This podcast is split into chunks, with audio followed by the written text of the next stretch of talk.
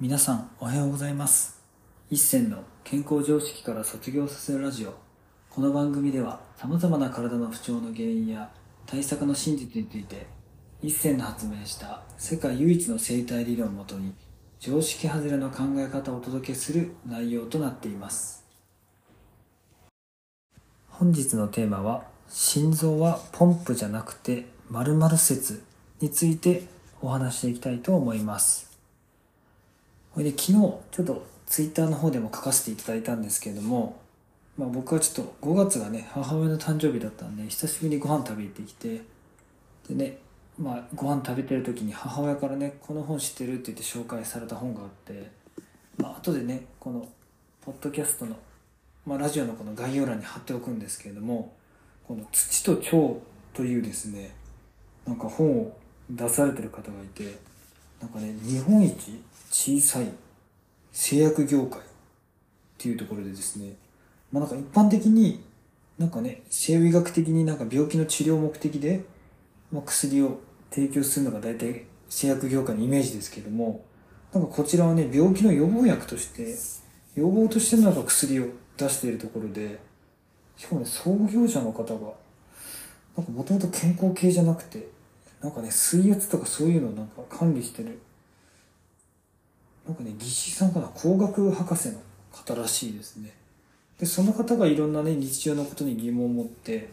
まあ、今のこちらを立ち上げたらしくてなんか西洋医学とちょっと似てるんですけどなんか西医学っていう名前でやってるみたいですね。この西勝三さんですかね。でその方の書いてる本に、まあ、心臓ポンプ説と心臓タンク説とだ心臓は本当はタンクじゃないかっていうふうにこの方言ってるわけなんですよね。でちょっと書いてるところをねちょっと少しね引用すると、まあ、心臓がポンプで血液を押し出す。これウィリアム・ハービーっていう人が言ってる説でこれ1628年からずっと言ってること。だから300年400年近くこの内容変わってないとちょっと確かに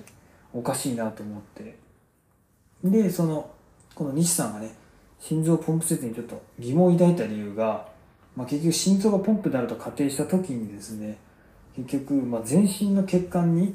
水の4から5倍の粘着力を持つ血液を、まあ、1分間に3回の速度で循環させるには、まあ、大体90トンの圧力がね必要だっていうふうに言われててじゃあ90トンの圧力もじゃあ心臓から出せてるかっていうとそれはおかしいんじゃないかっていうところで、まあ、彼が物理的に理論的にいろいろ研究した結果じゃあ心臓はただ血を溜めているタンクの一つで本当は毛細血管毛細管現象って書いてるんですけど毛細血管が血を欲してギューッと血をくれ血をくれてて各血管に今動脈がついてるからそこがぐーっとこう要求して血を送り込んでんじゃないかっていうふうに書いてます。でやっぱそれがね面白かったのが、まあ、細胞自体がねまあ血を与えられてる人っていう意味じゃなくてなんか自分たちが血を欲しいからくださいと。で汚い血液がもし流れてくるんだったらその各細胞は拒否権を発動してここに血を送らないでっていうことをすることで、まあ、例えばがんとか病気にすることで血を送らないように止めるっていうふうなことを書いてました。まあね僕これ見てねシンプルに思ったのがあじゃあ全身にねなんか51億51億本もあって大体地球を2週半ぐらいできるぐらいのなんか量の血管があるらしいんですよ。ってことはその血管一つ一つ例えば指先の細胞足の足の指の細胞とかそこへの毛細血管も全部がある意味心臓の役割をしているとしたならば僕は心臓がメインで心臓をが楽にならないといけないって結構思ってたんですけれども確かに施術で僕も全身こすって弾いて本で言った時に例えば肩周りとか脇腹とか膝とか足先をこうこすった時にやっぱ明らかに全身楽になるんですよね。ってことはそこが詰まって毛細血管の、まあ、例えば右足の指先がちょっとフィルムが硬くてこすってあげるとそこのある心臓、まあ、各場所に心臓があるとしたらそこの心臓が開通するのでめちゃくちゃ血の巡り良くなるし老廃物も流れるしそこに溜まってたものが全身を巡るのでちょっとだるくなったりするけど体は楽に動くっていうところがやっぱり体感として感じます。なのでまあ僕はその腸管造血説っていうね小腸で血を作るって話とか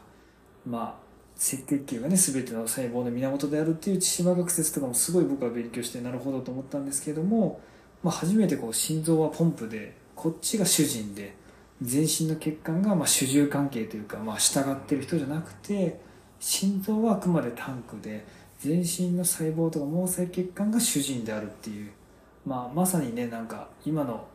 まあ、世界中の政治じゃないですけれども誰か一人が支配してとか誰か一人が管理して下の人たちはみんな従うんじゃなくて、まあ、僕たち国民一人一人がみんな権威があって権利がある。そしてそういう人たちが上の人を決めるみたいな、まあ、それがもう本当の本来の形。今今がそうそういうなってるかちょっと分かんないですけどまあねそうなってはないかなと個人的には思うので。まあでもそういうふうに全身の体も1個の心臓が偉いんじゃなくて1個の心臓がメインでタンクで血を溜めてくれてそこのギュッとちょっと応援はしてくれるけど全身の各血管細胞全身に張り巡らされてる毛細血管がそれぞれ心臓の役割をしていてギュッと要求して引っ張り込むから全身血が流れてるっていう。だからこんだけね22秒間に確かだ大体全身の、ね、血液入れ替わるってね言われてるのでじゃあ22秒間で全身巡ってギュッとくるってことはそれを一発のここの拍出だけじゃ無理なのでってことはそんだけの圧力がかかってるっていうよりも、まあ、全身の毛細血管の動きっていた方が、まあ、あながちおかしくないなっていう。90トンもね変な心臓で鳴ってたらもう心臓の動悸聞こえすぎてやばいと思うんですよ。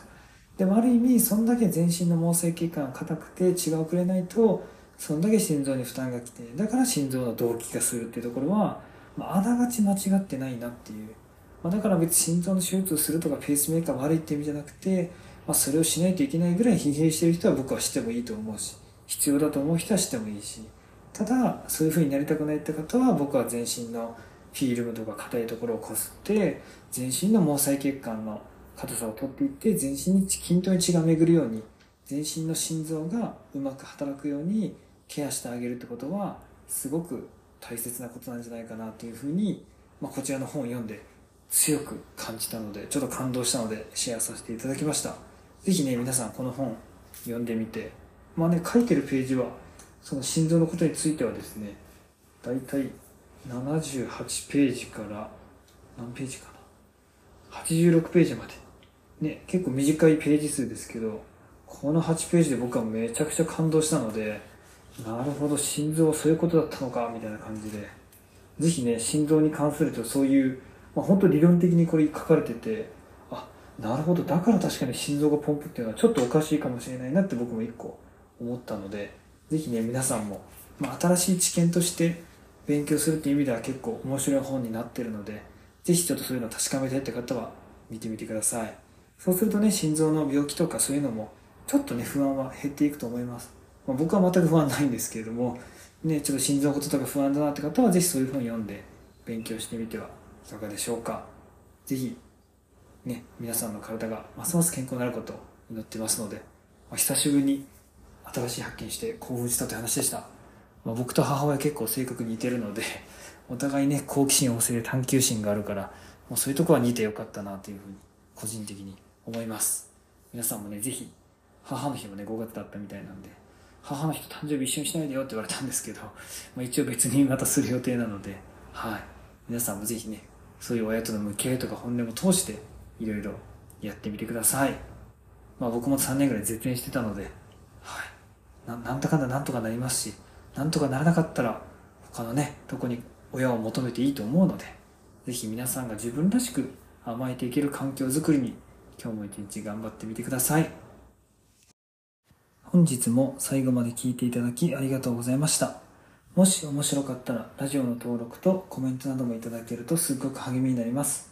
お知り合いの方にもこのラジオを紹介していただけるとすっごく嬉しいです。皆さんにとって健康で楽しい一日になりますように。